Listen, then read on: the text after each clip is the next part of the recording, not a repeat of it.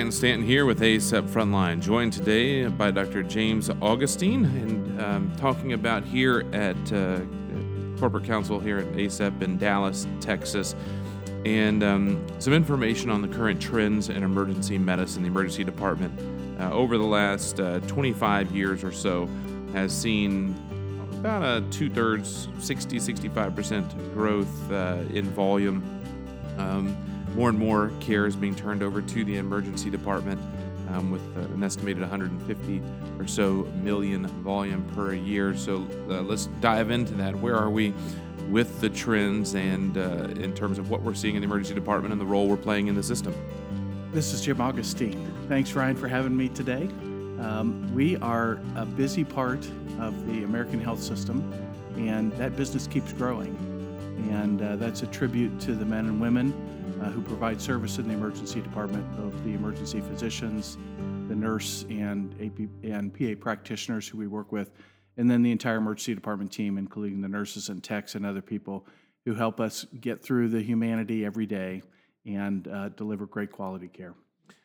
So you, the one of the first things you talked about was this graph demonstrating that volume trend in emergency medicine. Um, what can we take from that, and, and where where does it tell us we're going? Yes. Each year, there are really three organizations that count the number of patients who arrive in emergency departments. Uh, the American Hospital Association, um, a group called EMNet, uh, which tracks volume uh, through a, uh, a program which surveys emergency departments. And then, very importantly and consistently, the CDC through the National Center for Health Statistics. Uh, they do a survey called the National Hospital Ambulatory Medical Care Survey, which since 1992 has sampled emergency departments across the country, looking at who comes to visit, uh, what do we do for them, where do they go, essentially.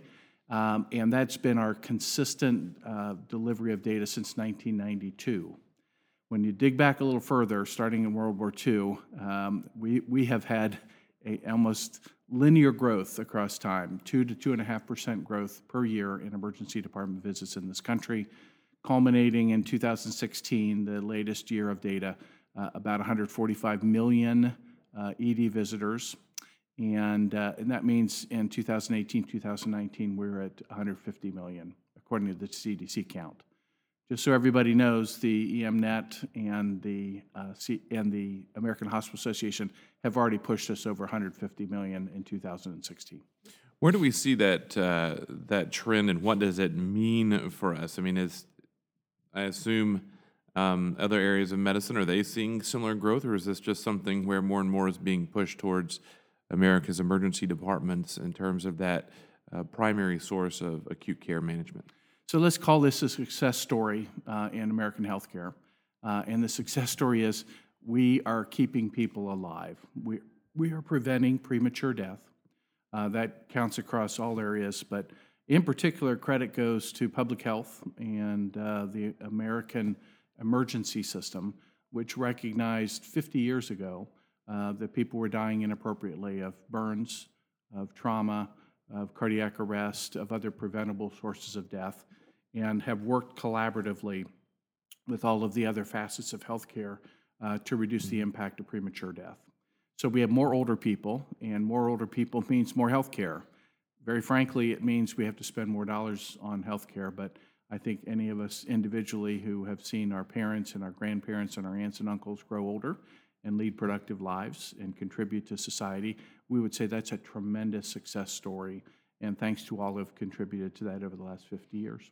The challenge challenge being now is we're already dealing with uh, significant uh, growing pains across the country with boarding um, and the back end uh, challenges, and even that uh, the front end more more the kind of the front end challenges of where we where people end up if once we disposition them, discharge them uh, back home, and so expectations of a two to two and a half percent growth every single year suggest that we're going to see about three to three and a half million, or three to four million uh, more patients per year. Um, and that sounds like it's going to be a significant challenge with already um, challenges in terms of, of getting patients out of the emergency department to where they need to be.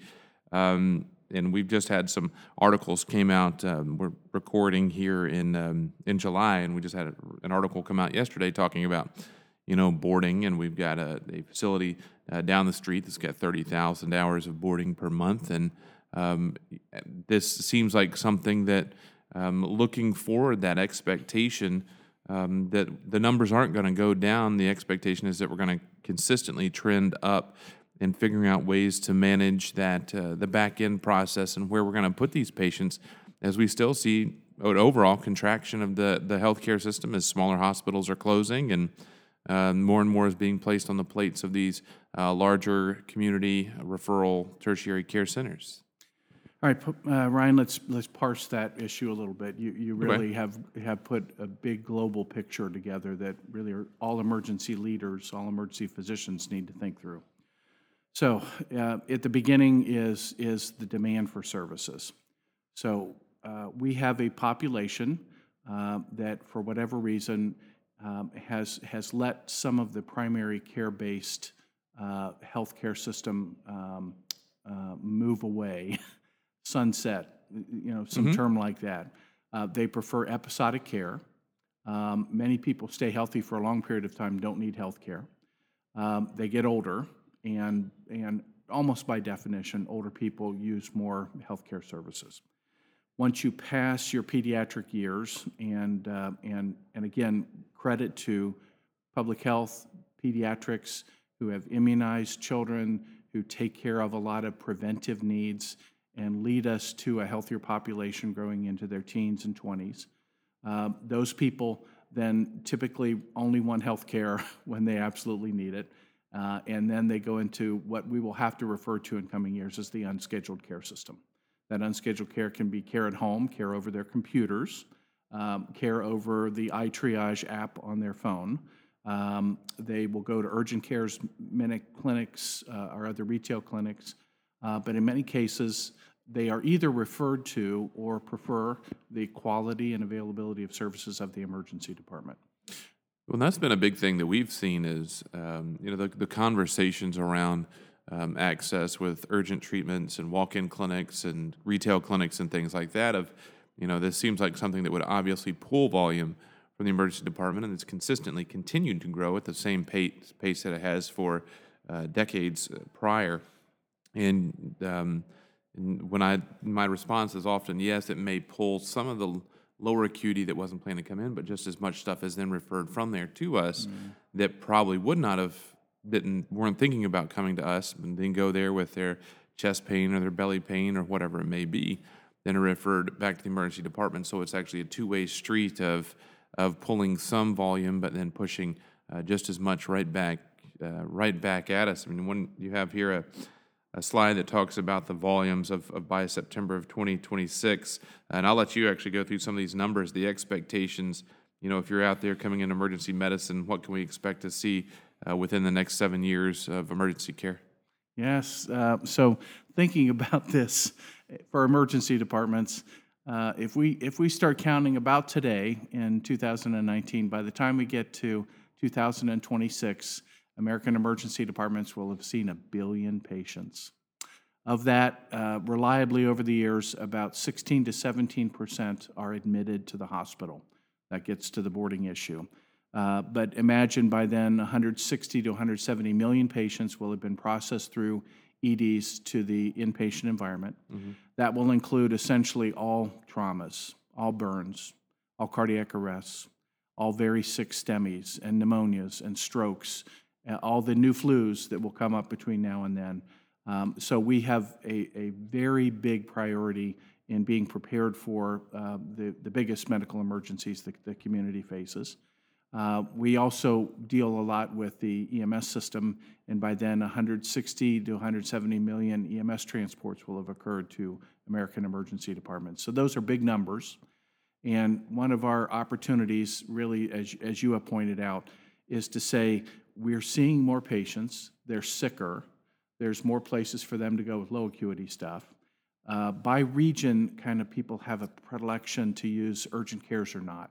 As I have worked and looked around the country, you see some communities that have long established high quality urgent care systems, and people like to go there, and they'll go there with higher acuity needs and then need to be transferred.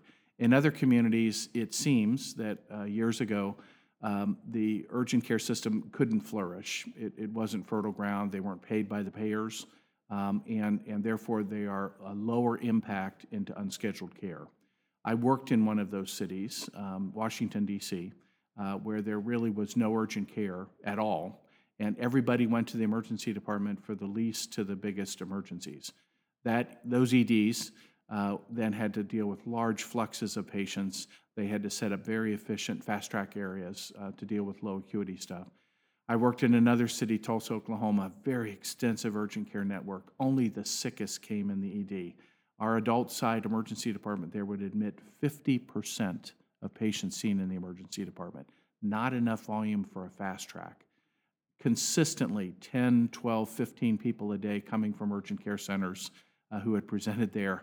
So community by community, there's a little difference. Uh, we, we have more options going up as part of national vendors, uh, retail clinics that offer low, ca- low acuity care. But EDs need to prepare for this ongoing two to two and a half percent volume increase.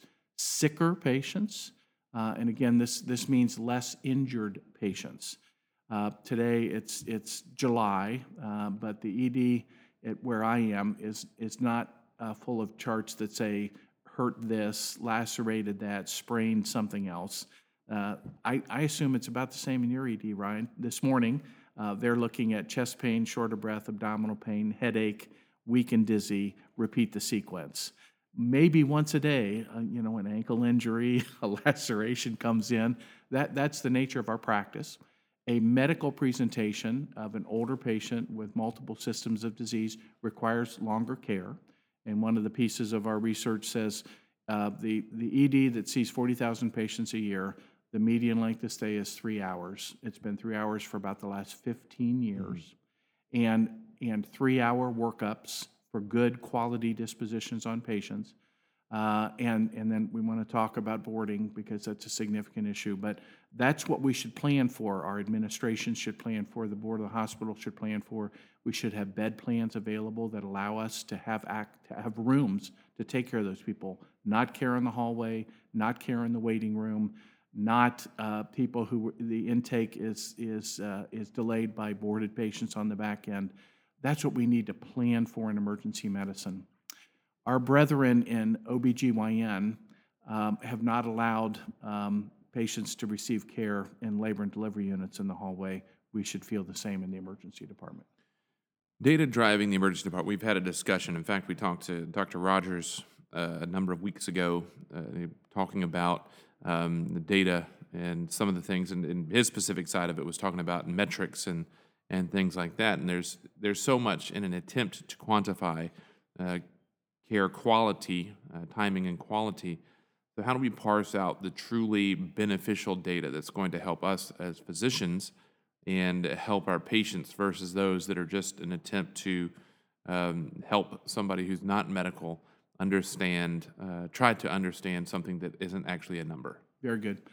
So there, there's a couple things. I, I always want to look at things in the eyes of our patients. They come to the emergency department seeking an answer for something. Um, again, much more typical, they come with a medical presentation. Um, increasingly, we have mental health patients, another, another thing for us to talk through. Uh, they come with a medical presentation and they want an answer, or they've been referred there by their physician or, or PA or nurse practitioner, uh, specifically because they seem too sick to be seen in the office. Uh, those people arrive and they want to be seen uh, by a high level clinician. Uh, It is our medical screening exam responsibility uh, to have them evaluated as quickly as possible. And we as clinicians know that if the patient gets plugged into the diagnostic and treatment needs uh, that will get them through the system most quickly and allow us to make a quality disposition, starting that process early is much better than starting that process late. Uh, Those patients don't ripen in a waiting room. Uh, And so in many cases, the time from door uh, until they see a clinician and begin uh, to be plugged into their workup is a very important time. So that's, a- that's a quality metric. Number two, the time, that- from the time they hit the door until we make a disposition decision. as the lead clinician, and typically that's an emergency physician in most, in most emergency departments in this country. Uh, That time till we decide whether they need to be admitted, transferred, uh, or can be uh, allowed to go back home uh, to their home setting is a really important number. Oftentimes in between there is a number of diagnostic tests, um, some uh, treatment uh, that we begin uh, to initiate. And what's really important again is that treatment of some type begin early. Uh, that leads us to again where the physicians and APPs uh, see the patient, not just order diagnostic tests, because that doesn't move the patient more quickly through the system, but actually gets them into a treatment plan. We can see how the treatment works to alleviate whatever acute symptoms they came in with. And then we're at quality disposition time. And then the quality disposition is a good transition of care to outpatient, good transition of care to another care site if they need to be transferred or admitted. And, um, and then we, we spend a lot of our time as emergency leaders working with upstairs uh, to see how we can make timely dispositions upstairs where people get plugged into the next pathway that'll get them to discharge back home. The biggest thing I, I, I hear you talking about is is something that I see starting to happen, and it, it's really more impacted at this point. Thus far, it's been breaking down that silo between the emergency department and EMS, kind of bringing that care together into one continuum for the patient. But medicine has always been terrible at trying it's siloing itself, forgetting that the patient is not is the patient management or the or the care a patient receives is not a episodic type of management. It's actually a continuum of moving through the process of the acute evaluation, diagnostics, uh, diagnosis, disposition, management. You know, it's it's very much a fluid situation, and uh, we'll just use um, let's just use sepsis since uh, we're since our systems are trying to put everybody into that, including the ankle pain who get short of breath walking, trying to walk from the parking lot um, into a you know one silo. But you know, talking about uh, management of sepsis is initiation, early recognition, initiation of management in the emergency department, that then transitions to that continuation of management and further evaluation in the inpatient setting.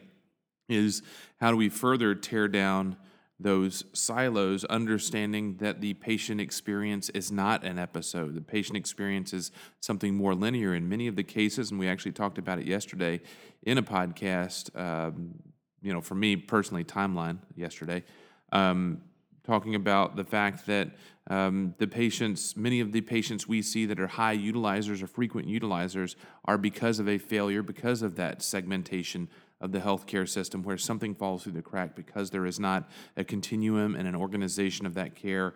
And the whole idea of the Washington based system that has the uh, case managers or the uh, uh, social workers within the emergency department to help work through those plans, where and that's I, I kind of and correct me if I'm wrong, but I kind of feel like that's what you're talking about is those those next steps is figuring out how to um, work through and smooth out those processes on the front end and back end that aren't just what we already do, but how do we manage the patient in, in more of a global uh, standpoint. Right. So if, if we could crudely uh, break the emergency department population into a couple groups. One is people who have no ongoing, really tremendous um, health burden um, and, and a chronic disease that leads them to frequent interactions with the health system. You know, our job is, is to, to take those patients and tell them, are they sick or not sick? And then, if possible, send them back home. Uh, Those are people, again, many who don't have a, a good association with primary care. Occasionally they do, uh, but they have an episodic need, and we take care of that. There's a group of patients who have ongoing chronic health needs, and uh, they're they're disproportionate users of the emergency department and the health system. Um, they oftentimes have a complex set of their own um, health pathway that they they need to navigate. Um, you know, I've, I've had family members in that, and if, if you're not healthcare knowledgeable, it's very difficult. And a frequent line used in the care of that patient is, well, you're too sick to be seen here, you need to go to the emergency department. And the only place care gets coordinated uh, for those people is the emergency department. Um, and so we have a very important role in that. We are typically the only people who examine the patient from head to toe at one point in their evaluation. And, and then we say, we, we find several things. You've had an exacerbation of your acute disease. It's been worsened by something else that has happened to you. And, and now we need multiple things to plug you into, and we need someone to coordinate that. So that gets to the case managers, social workers, et cetera, uh, that are very, very important for healthcare navigation for some of these people. Third, we have the mental health patient population, and they're more frequent users than they used to be. And the breakdown of community mental health systems has unloaded those people. Typically, the, the, those patients need very long periods of acute care um, that begins oftentimes in the emergency department to rule out a medical cause, um, and then very, very complicated work in the community to find out what the right disposition is for the safe management of those people. Getting back to, to your question, uh, our job is to identify what are acute medical needs for any of those groups of patients, uh, address those medical needs, uh, plug them into the appropriate resources they need, and sometimes if they're a complex medical, uh, then we start with our hospitalist or other admission brethren. Uh, we begin to plug in the specialists and the pharmacist and the other people that will be needed to manage that patient through an acute exacerbation of their disease. That starts typically in the emergency department. Uh, In some cases, that means they have gone around the smaller, more rural hospitals to go to the tertiary care facility. So those, those places have to be much more adept at dealing with those people. Um, And oftentimes, they, they get their acute treatment started in the ED, the appropriate diagnostics and treatment, uh, but then they get plugged into a program of care upstairs, uh, upstairs that allow them to move most quickly through the acute system. And of course, for us in the ED, it's really important that open beds stay open upstairs so that we can get the next admitted patient ready to go up there. Um, and so, being an efficient part of the hospital team, getting our diagnostics and treatment done in the emergency department, prepping that patient for safe disposition upstairs, really important. And it also requires the ED physician leader and the ED nurse leader to be working with upstairs teams about efficient movement of admitted patients. We're finding that our role is going to grow further and further in terms of that more complex, you know, addressing the acute care need or acute exacerbation or the acute episode, but then also tying that into the chronic, uh, ongoing medical conditions and how we're going to organize those and how we're going to get a plan um, for those. And that's really one thing you see is when that plan falls apart. Um, and you mentioned uh, with the family, the navigation of the actual system itself is incredibly complex. And if you've been, even as a healthcare professional, if you've been involved uh, on the patient side, you understand how difficult, challenging, uh, and uh, and even confusing it is, even with the training and knowledge uh, to make the system work, and understanding how the billing works, and understanding how the appointments and the follow up, and you know the challenges of even just navigating a, a healthcare campus if it's a larger one, especially you know, folks that are being referred to a larger tertiary care referral center and understanding how challenging that can be in itself. Um, you know, the system can be very difficult, and it's those failures that will lead to exacerbations or failures of management, which end up landing with us in the emergency department. So the question is whether we continue to just apply the uh, acute care management and say good luck with the surprise when they end up back at our front door here in a few days or a couple of weeks or a couple of months or whatever it may be, versus actually taking that next step of organization and helping um, helping helping an actual beyond the walls and doors of the emergency department in terms of that care continuum working with primary care but also working with other stakeholders and resources in order to make sure that that patient succeeds with that management that we initiate within that department Yes. Ryan, uh, and, and imagine for our poor patients, um, since I worked over the July 4th holiday, which was essentially a week of interruption in the healthcare system, since we had a, a midweek holiday. Um, and the emergency department is, um, is the site of care for many people because the offices are closed, the services are not available. One of the pieces of planning within the health system that needs to occur is a seven-day course of operations for hospitals. Not we're off on the weekends and the holidays and the evenings, but 24-hour availability of services, 24-hour availability of case management, and ultrasound for DVT, and the other things that sometimes force us to admit patients for care, and they sit for a while waiting for the services to come available. Uh, We're, we're going to have to be much better at planning the 24, 365 operation of the rest of the hospital, not just the lights are on in the emergency department. Uh, And uh, the availability of services so that the patient who uh, needs to be plugged in to something on an outpatient basis, we can reliably do that plug-in regardless of the day of the week, regardless of whether it's a holiday or not. Um, And that patient doesn't have to be admitted uh, for, for short-term, um, you know, sitting around waiting for those services to open back up. So that, that's one important part of our planning and one kind of frustrating part for emergency physicians to have to deal with is moving around all the other obstacles uh, when other parts of the health system are closed down when we really need them to be open as much as we are, or nearly as much as we are. We just experienced that with July 4th. Um, 4th was a wonderful day in the emergency department, which we expected, um, which the, the pace was a lot slower. And the next day, Friday, was a train wreck.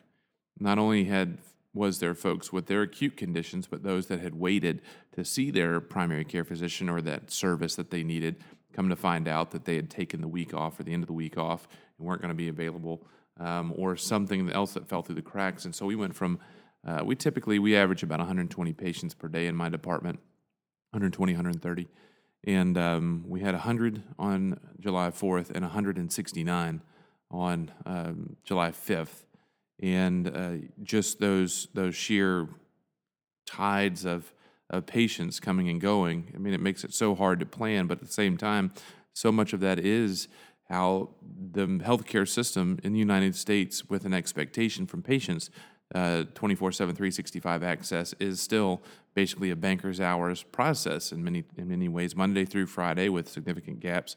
And I think anybody out there listening who uh, works in an emergency department over the Christmas holidays understands what happens when things are closed for a week or week and a half uh, around a particular holiday and, and what that means for us in the emergency department, how now we become the follow up option uh, for people who are looking for clinic access. And, um, you know, those things we have to do moving forward, understanding that our role is going to continue to grow and our role in terms of navigating the front end process, both of us being EMS, uh, EMS physicians as well, and then the back end process in terms of care management planning um, and follow up is going to fall on, on us as well, and, and making those processes happen um, within our departments and within within our systems is going to be a uh, is going to be key for the success of our patient and success of our system, making it as efficient as it can be in a system that is terribly complicated and hard to be efficient by any stretch of the imagination. Any closing or final thoughts as we wrap up? Yeah, I, I uh, want to talk about the admission patient for a minute. Um, You know, we're responsible for 70% of patients who arrive in inpatient beds in the United States. A very important number, especially if you're in a community hospital. Uh, and if you don't have a very busy labor and delivery unit, you may be 80 to 85% of all admissions to the hospital come in through the ED. So one of your first points, Ryan, was about boarding hours. Uh, since 70% of what arrives upstairs comes through the ED, we are important in, in working out the pathways that get them upstairs and not waiting in the emergency department for a bed to come upstairs. So almost forcefully, we have to work with the nursing resources of the hospital, uh, whatever pathway management systems they're developing for good use of inpatient beds. Um, Really on us, the, the most efficient hospitals on Sunday night know what their census is, know what the plan is for the coming week in terms of this, the OR schedules, the cath lab schedules, the important clinic schedules, other things that reliably result in need for inpatients. They should know what the past week has looked like in the emergency department, the average number of admissions per day, and they should plot out for the week ahead what admissions and inpatient bed status looks like, and which units they're going to have to open up, and which units they can, they can flex a little more of their inpatient staff. But that shouldn't be a decision on Tuesday night or mm-hmm. Wednesday morning. All of a sudden, we're in a bed crisis. We'll hold all those patients in the emergency department. That, that's not fair planning for anybody, especially the patients that, that need the care upstairs. So we have to get into this role of helping the hospital move inpatients very quickly out of the emergency department once a decision to admit has been made, work with our medical staffs, and understand that if the ED is, is uh, boarding patients, uh, that means the ORs are going to shut down for elective cases, or the cath labs are going to shut down for elective cases.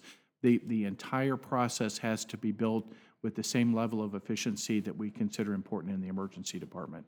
So 70% of inpatients come in through the ED, really important for everybody to understand how that number impacts them at home. And the entire process for the hospital has to be built just as efficient as the ED. And unfortunately, uh, so many hospitals still put the emergency department admission as not the primary priority. You know, when you're growing market share, trying to accept patients from outside facilities, meaning that your patient's going to wait a little bit longer in the ED because that bed's going to come to somebody who is flown in or transferred in. Uh, you talked about the surgery and cath lab schedules, all of those priority beds versus your emergency department patients. And that is something that has to change. That that, and I've always it's always blown my mind. You know, pretty consistently. We're just even talking about this last week um, with July 4th. I mentioned 100 versus 169 versus the next day, which was uh, more about average. If you really averaged it out, it was still the whole week averaged out to our typical average volume from, from 2019. And so there wasn't any huge, it was just the days fluctuated a little bit in terms of when that volume came and when that came in, is planning and understanding time of year. Um, when are we likely going to get call ins from staff, being summer months when there's a lot of vacation, holiday months in the fall, looking at times when a lot of people, flu season, when you have a lot of people getting, uh, getting infections, understanding that those variables uh, of staffed beds versus actual physical beds available and how that impacts. I mean, one of my big things, first time when we come in uh, with boarding or we're told we're going to have boarding, is that first question is this a physical bed issue or a staffing issue? Because it's very different in terms of how hard I'm going to push in terms of figuring out a solution. I mean, it's a staffing issue, it's lighting folks up and say, find staff, call people in, offer something to get folks in here to get these bed staff versus physical bed status to say now we need to work with the hospitalist and patient physicians on efficiency of disposition and getting patients out. So if I'm going to discharge somebody today, discharging them as soon as possible instead of waiting till five o'clock in the afternoon to discharge them, and then having uh, environmental services having to you know do to clean 50 beds after five o'clock in order to make rooms for the ER patients. So figuring out that efficiency process, and, and emergency physicians have to be key players in those communications and working with administration and understanding how those decisions and how the status outside the emergency department so impacts inside the emergency department. And we've seen the research is there that boarding patients have overall poorer outcomes, longer lengths of stays, um, the longer they're in the emergency department. Not because our folks don't do great work, but just that's not our primary design. And what we are is not um, long-term, uh, the longitudinal care of, an, of the inpatient, uh, phys- uh, the inpatient uh, in our hospitals. So, you know, those are things you have to be active with as a, as a physician, as also as well as our APP uh, leadership is figuring out is being active leaders within your hospital to help everybody understand um, how these things impact the flow um, and environment of the emergency department, um, and not just not just the emergency department, but also uh, our patients and then the healthcare system as a whole. Yes. And, and what you said, Ryan, is exactly right. This is a planning issue. It's, it's not a crisis management. Um, Your hospital has been through 100 years of July 4th holidays and, and Christmas and New Year's and, and other holidays, and they, they know about staff call-outs around holiday times and in the summer. Uh, But again, if, if we look a month ahead or a week ahead and begin to plan and have a group of dedicated staff who, who are flexed and ready to come in because we know on Tuesday, Wednesday, Thursday are our max census days uh, in the inpatient arena. We should know what ours is in the emergency department all the time anyway. Um, That, that makes it a lot easier than on Wednesday night trying to staff up an inpatient unit um, with people who are calling for home, from home and, and are unprepared. That, that's a planning job. And why we're talking about data today, Ryan, is, is so that emergency physicians and emergency department leaders, for 30 years, we've been told our volume's going down. And for 30 years, the community said, we want to go to the emergency department. We like and trust the care there, and you're the entrance to the healthcare system and to the inpatient units. We need to plan ahead for that. What's the next 30 years look like in emergency care? What's our volumes going to be? What's our admission volume going to be? Building partnerships to, to, to great outpatient care is wonderful, but some people simply get sick enough and they get old enough to need inpatient resources. What are we going to do to plan for that? And, and that's one of the very important parts of being an emergency physician and an emergency leader at this time. Well, if you look at the Ameri- American culture, the expectation, um, our the expectation in the United States is I want something, and my expectation is that I want it now. I mean, even to the point that with Amazon, you know, the day that day of one day shipping, it shows up later that day. Or our food, where we have so much food that's now accessible twenty four seven, um, or data and information. So the expectation that healthcare is going to be any different, that they're going to be okay. I will seek the healthcare system 8:30 to 4:30 Monday through Friday. You know, people want access, and they want to have that access um, when they need it, as opposed to uh, just letting something simmer for a long five-day holiday uh, holiday weekend. Uh, how can folks get in touch with you if they have any more uh, questions uh, or uh, comments on, on the topic? I'm available at uh, jaugustine at acep.org um, as, as a member of the College Board of Directors, and I welcome any questions about uh, the data that drives us into the future of emergency care. As for me, you can contact me, youreverydaymedicine at gmail.com, youreverydaymedicine at gmail.com, at everydaymed on Twitter, and uh, ACEP uh, Frontline is available on uh, Facebook.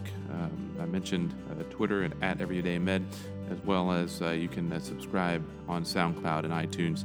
And until next time, I'm Dr. Ryan Stanton, and this has been some ACEP Frontline.